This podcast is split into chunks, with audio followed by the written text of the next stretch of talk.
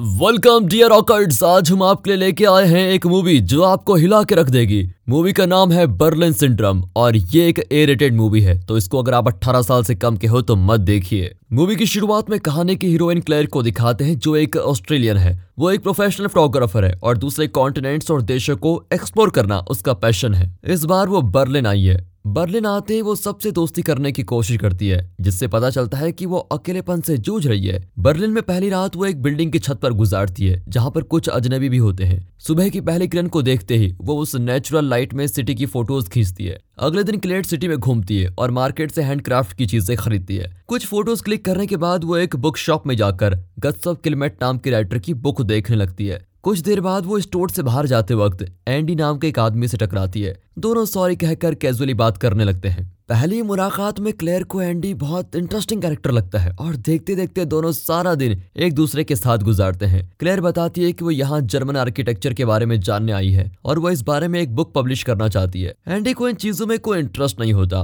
और वो बताता है कि मैं तो एक स्पोर्ट्स स्कूल में साधारण सा इंग्लिश टीचर हूँ। अब उस रात एंडी क्लेयर को उसके होटल में ड्रॉप कर लेता है। तो क्लेयर बताती है, मैं कल ड्रेसडन सिटी जाने वाली हूँ। दोनों किस करने ही वाले होते हैं, लेकिन एंडी रुक जाता है और उसे गुड बाय कहकर चला जाता है। अगले दिन क्लेयर ड्रेसडन नहीं जाना चाहती। वो उसी बुक स्टोर में जाकर एंडी को ढूंढती है और एंडी वहाँ गत्सव किलोमीटर की बुक देख रहा होता है। ये देखकर क्लेयर एकदम हैरान रह जाती है, लेकिन वो मन ही मन बहुत ही खुश भी होती है। फिर दोनों एक लोकर बार में बियर पीते हैं और क्लेयर अपनी फोटोग्राफी के बारे में उसको सब कुछ बताती है। लेकिन एंडी, वो तो एक नई जनरेशन का आदमी है और इस जर्मनी की पॉलिटिकल सिचुएशन में उसे जरा भी दिलचस्पी नहीं है। अब क्लेयर को लगता है की शायद एंडी के पास्ट में कुछ ऐसा हुआ होगा, जिस वजह से वो इन बातों को पसंद नहीं करता है। बातों के बीच वो क्लेयर के गले में एक वेडिंग बैंड देखता है। क्लेयर की माँ ने उसको ये रिंग दिया था कि अगर बर्लिन में पैसों की ज़रूरत पड़े तो इसको बेच देना। क्लेयर को अब एंडी के बारे में जानने की उत्सुकता होती है और एंडी उसको अपने घर लेके जाता है। उसका अपार्टमेंट एक पुरानी बिल्डिंग में है। उस जगह को देखकर साफ़ पता चलता है कि यहाँ एंडी के अलावा और कोई नहीं रहता। तभी क्लेयर नोटिस करती है कि घर का एक भी ग्लास डोर खुला नहीं है। वो खिड़की से बाहर देखने लगती है। तभी एंडी उसको किस करने लगता है और दोनों उसके कमरे में जाकर इंटीमेट हो जाते हैं। फिर एंडी कहता है, मैं चाहता हूँ हम हमेशा ऐसे ही रहें। दो अजनबियों की तरह। क्लेयर भी वही बात दोहराती है। अगले दिन एंडी अपने हाई स्कूल स्टूडेंट्स को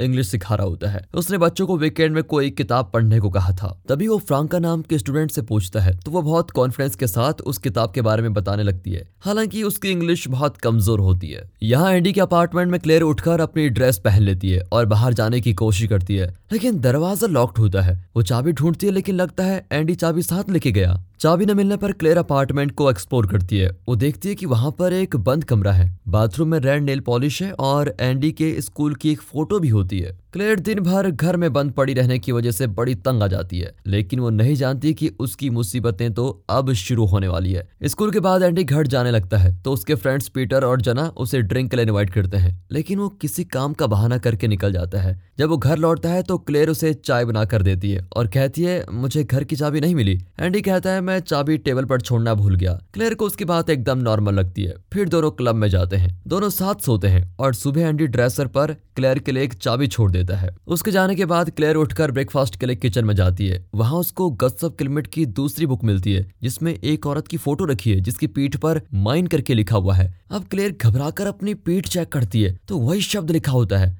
वो ड्रेसर पर पड़ी चाबी से दरवाज़ा खोलने की कोशिश करती है, लेकिन वो नहीं खुलता, ना ही विंडोज़ खुलते हैं। वो अपना सेलफोन चार्ज करके कॉल करने की कोशिश करती है, लेकिन एंडी ने सिम ही निकाल दिया। अब क्लेयर को एहसास होता है कि वो इस अपार्टमेंट में मेहमान नहीं, बल्कि बंदी बनाकर रखी गई है। वो चेयर से विंडो ग्लास तोड़ने की कोशिश करती है, लेकिन ये फोर्टिफाइड ग्लास है, जो इतनी आसानी से नहीं टूटने वाला। ऐसा लगता है एंडी को पहले से पता था कि क्लेयर क्या क्या कोशिशें करेगी। क्लेयर दरवाजे पर एंडी का इंतज़ार करने लग जाती है। जब एंडी घर आता है तो क्लेयर बाहर निकलने की कोशिश करती है, लेकिन सफल नहीं हो पाती। क्लेयर उसे दरवाज़ा खोलने को कहती है, लेकिन वो चुप रहता है और विंडो ग्लास का क्रैक देख लेता है। वो क्लेयर के किसी भी सवाल का जवाब नहीं देता, सिर्फ़ इतना कहता है कि अगर दोबारा ग्लास तोड़ने की कोशिश की तो हर तरफ़ वुडन बोर्ड से बंद करके रख दूँगा। बाहर की रोशनी भी अंदर नहीं आएगी। ये कहकर एंडी दोनों के लिए डिनर बनाने लग जाता है। ऐसा लगता है उसके लिए ये सब कुछ नॉर्मल है। क्लेयर पूछते है कि तुम ये सब क्यों कर रहे हो? मुझे बाहर जाने दो। पर एंडी कुछ भी नहीं बोलता।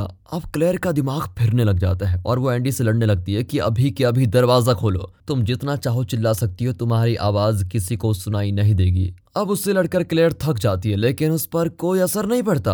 एंडी अपनी रोज़मर्रा की ज़िंदगी में मस्त होता है और ऐसे बिहेव करता है जैसे कुछ हुआ ही नहीं। इसी तरह कुछ दिन बीत जाते हैं। एंडी अपने पिता से मिलने जाता है, जो लेक्चर दे रहे होते हैं। फिर एंडी उनके लेक्चर से बोर होकर क्लेयर की फ़ोटोज़ देखने लगता है, जो उसने खुद ली थी। लेक्चर के बीच में एंडी के पिता ईस्ट जर्मनी के बारे में उसकी राय पूछते हैं। लेक्चर के बाद एंडी बताता है, मुझे मेरी पसंद की एक लड़की मिली है। लेकिन बेटा, तुम्हारी पहली गर्लफ्रेंड का क्या हुआ? पापा वो कनाडा वापस चली गई है और मेरी नई गर्लफ्रेंड ऑस्ट्रेलिया से है। अब उसके पापा पूछते हैं कि तुम हमेशा फॉरेन टूरिस्ट को ही अपनी गर्लफ्रेंड क्यों चुनते हो? लेकिन इसका उन्हें कोई जवाब नहीं मिलता। पिछले कुछ दिनों से एंडी क्लेयर को बेड पर बाँध कर रखा हुआ है और नीचे एक टावल के अलावा कुछ नहीं होता। एक रात जब वो घर वापस आता है तो घर की चाबी एक लॉकर में डालकर रखता है, जिसमें क्लेयर की डॉक्यूमेंट्स है। वो क्लेयर को खोल देता है और उसे कोई गिफ्ट देता है और कहता है कि मैंने तुम्हारी माँ को भी मैसेज कर दिया है कि तुम बिल्कुल ठीक हो। अब क्लेयर खड़ी हो जाती है, लेकिन वो बिल्कुल टॉयलेट में डूबी होती है और कहती है कि मैं बिल्कुल ठीक नहीं हूँ। मेरी माँ को जल्दी पता चल जाएगा क्योंकि मैंने ड्रिंक्स का बिल अपने कार्ड से पे किया था। फिर वो नहाने जाती है तो ड्रेन में सुनहरे रंग के बाल देखती है मतलब क्लेयर पहली औरत नहीं है जिसे एंडी ने बंदी बनाकर टॉर्चर किया है। एंडी दोबारा क्लेयर को बेड पर बाँध देता है और उसकी फ़ोटोज़ लेने लग जाता है। फिर क्लेयर विनती करती कि, प्लीज़ मुझे बाँध कर क्यों रख रहे हो तुम? मैं वैसे भी कहीं नहीं जा सकती।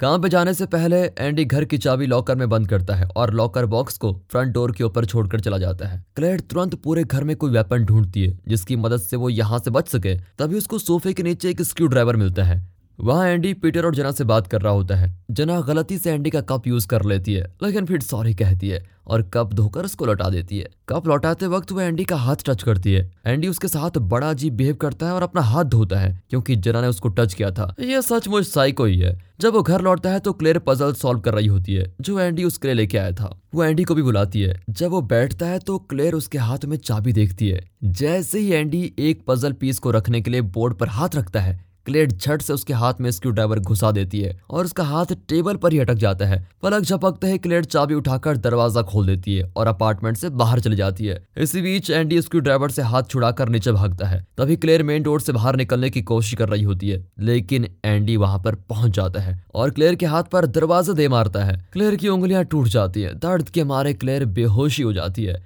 अब एंडी उसको उठाकर लिविंग रूम के फर्श पर छोड़कर अपने घाव पर दवा लगाता है। कुछ समय बाद एंडी अपने पिता से मिलने जाता है तो वो बताते हैं कि तुम्हारी माँ तुम्हारा हालचाल पूछ रही थी, और तब हमें पता चलता है कि उसकी माँ किसी वजह से उसे और उसके पिता को छोड़कर चली गई थी। तब से एंडी अपनी माँ से सख्त नफरत करता है। अब एक रात क्लेयर उससे कहती है कि मैं अपनी माँ को बहुत मिस कर रही हूँ। जिनसे तुम कभी मिल नहीं सकती, उन्हें मिस क्यों कर रही हो? तुम्हें माँ की क्या ज़रूरत है? मैं हूँ ना। इतना वाहियात जवाब देने के बाद एंडी उसकी फ़ोटोज़ क्लिक करता है और फ़ोटोज़ लेकर एक सीक्रेट कमरे में चला जाता है और दरवाज़ा लॉक करता है। क्लेयर को अंदर से अजीब आवाज़ें आती है। अगले दिन जब एंडी काम पर होता है तो क्लेयर एक पेपर क्लिप से उस सीक्रेट कमरे का लॉक तोड़ने की कोशिश करती है, लेकिन बदकिस्मती से पेपर क्लिप टूटकर की होल में ही फंस जाता है। अगर एंडी को पता चल गया तो न जाने वो क्या करेगा। वहाँ एंडी जिम क्लास में फ्रांका को अजीब तरीके से घूरने लग जाता है और फ्रांका भी उसे नोटिस कर लेती है। अब एक रात एंडी लॉकर से कैंची निकाल रहा होता है, तभी एंडी का घाव देखकर पता चलता है कि क्लेयर को यहाँ बंद किए हुए हफ़्ते गुजर चुके हैं। एंडी का घाव लगभग ठीक हो चुका है। वो कैंची से क्लेयर के नाखून काट कर उसका बैंडेज खोलता है। वो कहता है की मैं तुम्हें इतने बुरे तरीके से कभी अटैक नहीं करूँगा। हम दोनों को यहाँ साथ जो रहना है। कुछ देर बाद वो क्लेयर को बाथरूम में नहलाने लग जाता है। कि अचानक फ्रांका अपार्टमेंट की बिल्डिंग पर आ जाती है? वहाँ काम करने वाले आदमी ने दरवाज़ा खोल दिया होता है, जिसकी वजह से फ्रांका अंदर आ जाती है। वो एंडी के दरवाजे पर नॉक करती है। यहाँ एंडी क्लेयर को धमकाता है कि अगर तुम चिल्लाई तो मैं फ्रांका को मार डालूँगा। वो बाहर आकर फ्रांका से मिलता है। तभी उसके पीछे क्लेयर भी आती है। एंडी फ्रांका से कहता है कि क्लेयर मेरी गर्लफ्रेंड है और तुम मेरा पीछा करना छोड़ दो। मुझे तुम्हें कोई इंटरेस्ट नहीं है। इस तरह फ्रांका की इंसल्ट करके वो उसे भेज देता है। उसके बाद वो क्लेयर को बताता है कि इसका नाम फ्रांका है और ये मेरी स्टूडेंट है। फिर वो क्लेयर के बाल काट देता है और फिर एक बार उसकी फ़ोटो लेता है। फिर हमेशा की तरह उस सीक्रेट रूम को खोलने की कोशिश करता है। क्लेयर घबरा जाती है क्योंकि उसका पेपर क्लिप की होल में फंसा हुआ है। अब ये न जाने मेरा क्या करेगा। लेकिन ऐसा कुछ नहीं होता। कुछ दिन बाद एंडी क्लेयर के लिए एक इनरवियर खरीद कर लाता है। क्लेयर के पास अब कोई रास्ता नहीं है। वो मजबूरन उसे पहनकर पोज करने लग जाती है। कुछ देर बाद वो एंडी के साथ फाइट करने की एक्टिंग करती है और बताती है कि तुम इतने नॉर्मल क्यों हो? इस पर एंडी उसे बहुत मारता है। अब क्लेयर अपने कपड़े पहनती है। तो देखती है कि बेड के नीचे कटे हुए नाखून पड़े हुए हैं। उस रात एंडी क्लेयर से नाराज़ होकर अपने पिता के घर चला जाता है। इसी बीच अपार्टमेंट में पावर कट हो जाती है। विंटर की वजह से वहाँ स्नोफॉल शुरू हो चुका है। क्लेयर से ठंड बर्दाश्त नहीं होती। अगली सुबह एंडी देखता है कि उसके पिता मर गए। एंडी घर को साफ़ करके अपने पिता के नाखून काटता है। यहाँ क्लेयर नेल पॉलिश लगाती है और गर्म रहने की कोशिश करती है। गैस स्टोव काम कर रहा होता है, जिसकी वजह से वो कुछ बनाकर खा लेती है। क्लेयर इस जेल में कैद है। हालाँकि अब यहाँ कोई जेलर नहीं है। एंडी अपने पिता की लाश के साथ वहीं कुछ और दिन रहता है।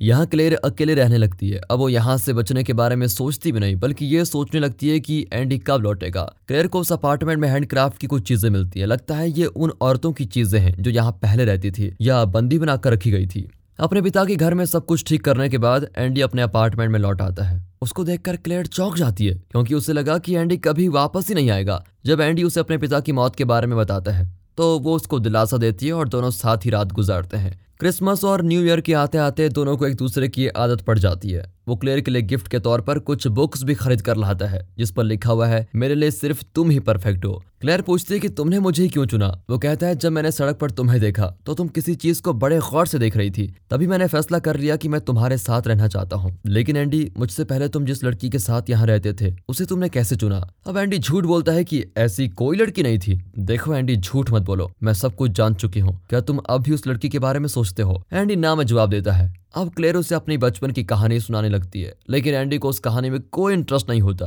फिर वो क्लेयर को अपने पिता का डॉग गिफ्ट करता है। एक दिन अब वो क्लेयर को जंगल में लेके जाता है। क्लेयर बचने की कोशिश नहीं करती क्योंकि एंडी के पास कुल्हाड़ी है। जब वो क्लेयर को खत्म करने के लिए तैयार होता है तो एक लड़का उसको पुकारता है क्योंकि उसका भाई घायल है। अब एंडी घायल लड़के को देखने जाता है। इसी बीच क्लेयर छोटे लड़के से कहती है कि, मैं मुसीबत पे हूँ प्लीज़ किसी को मेरी मदद करने के लिए बुलाओ। बदकिस्मती से उस बच्चे को इंग्लिश समझ ही में नहीं आती और वो क्लेयर से घबरा कर अपना हाथ छुड़ा लेता है। अचानक उसकी माँ वहाँ कर दोनों बच्चों को बुला लेती है। अब एंडी अपनी कुल्हाड़ी उठाकर क्लेयर को कार के पास लेके जाता है। फिर वो क्लेयर को टिक्की में घुसाता है और उसे वापस अपार्टमेंट में लेके आता है। क्लेयर और डॉग के बीच का लगाव देखकर भी एंडी को अच्छा नहीं लगता। एक दिन वो डॉग को ले जाकर कहीं छोड़ देता है और क्लेयर से झूठ बोलता है कि वो यहाँ से पता नहीं कहाँ गया। अब एंडी पीटर और जना की न्यू ईयर पार्टी में जाता है। वहाँ बड़ी तादाद में लोगों को देखकर एंडी बहुत अनकंफर्टेबल फील करता है। यहाँ क्लेयर आखिर उस सीक्रेट रूम का दरवाज़ा खोल ही लेती है। वहाँ एक फ़ोटो एल्बम में क्लेयर की वो सभी फ़ोटोज़ होती है, जो एंडी ने क्लिक की थी। पास में एक रिक्लाइनर मसाज सोफा होता है और क्लेयर जान जाती है कि सोफे से आवाज़ें आती थी।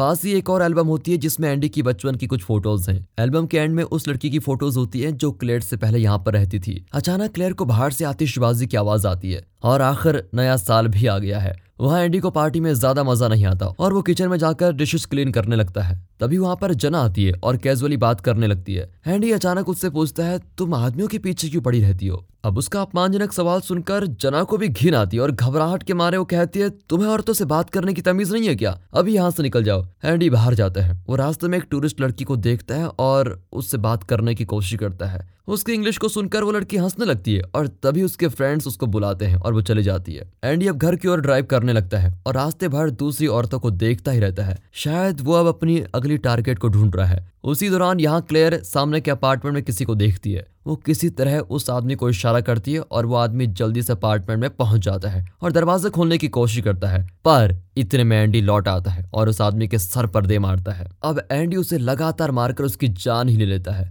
वो क्लेयर को ज़बरदस्ती जगह साफ़ करने को कहता है। फिर दोनों मिलकर उसकी लाश को प्लास्टिक कवर में बाँध देते हैं। कुछ देर बाद वो लाश को गार्बेज कैन में घुसाता है और उस पर पेट्रोल डालकर जला ही देता है। अगले सीन में एंडी सारी खिड़कियों को लड़की के कवर से ढक देता है ताकि क्लेयर दोबारा किसी को इशारा न कर पाए। फिर वो पूरे अपार्टमेंट को साफ़ करता है। बाद में वो लोकल न्यूज़पेपर पढ़ रहा होता है जिसमें एक आर्टिकल है। उसमें लिखा है क्लेयर मिसिंग है। फिर वो क्लेयर को उसकी चीज़ें पैक करने को कहता है ताकि वो अपार्टमेंट को पूरी तरह सैनिटाइज कर सके। अपनी पैकिंग करने से पहले वो देखती है कि एंडी फ्रांका का टेस्ट पेपर चेक कर रहा है। एंडी का ध्यान डाइवर्ट करने के लिए वो जानबूझकर अपना हाथ जला लेती है। तभी एंडी उसके लिए कुछ ओइनमेंट लेने बाथरूम में जाता है। इसी बीच क्लेयर फ्रांका का नोटबुक चुराकर सिंक के नीचे रख लेती है। बाद में एंडी टेस्ट पेपर्स और क्लेयर के डॉक्यूमेंट्स लेकर वहाँ से चला जाता है। फिर वो बेसमेंट में जाकर अपार्टमेंट का पानी बंद कर देता है। अगले दिन एंडी अपने स्टूडेंट्स को टेस्ट पेपर्स और उनके नोटबुक्स लौटाता है। जब फ्रांका अपना नोटबुक खोलती है तो उसमें क्लेयर का फ़ोटो होता है। क्लेयर ने पिछली रात को उसके नोटबुक में अपना फ़ोटो रखा था। फ्रांका समझ जाती है कि एंडी असल में क्लेयर के साथ क्या कर रहा है। वो बाथरूम जाने के बहाने नोटबुक लेकर जल्दी से क्लासरूम से बाहर जाती है, लेकिन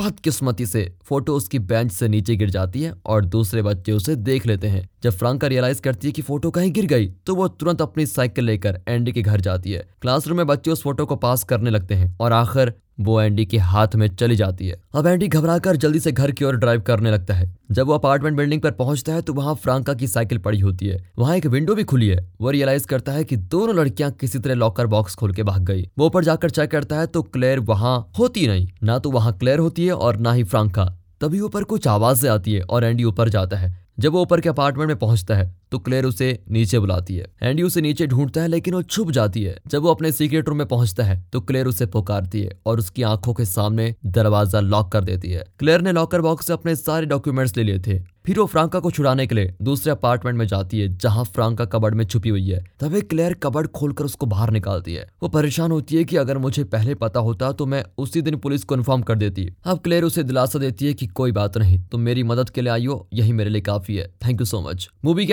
आखिर में दिखाते हैं कि क्लेयर बर्लिन शहर की हवा को अपने शरीर पर फील कर रही है। लगभग एक साल उस अपार्टमेंट में कैद रहने के बाद वो फाइनली आज़ाद हो गई है और इसी के साथ ये मूवी यहाँ पर खत्म होती है। दोस्तों, अगर ये मूवी अच्छी लगी हो स्टोरी अच्छी लगी हो, पसंद आई हो तो लाइक कीजिए और चैनल को सब्सक्राइब बाकी मिलते हैं अगली वीडियो में, तब तक के लिए गुड बाय अपना ख्याल रखिए and finally thanks for watching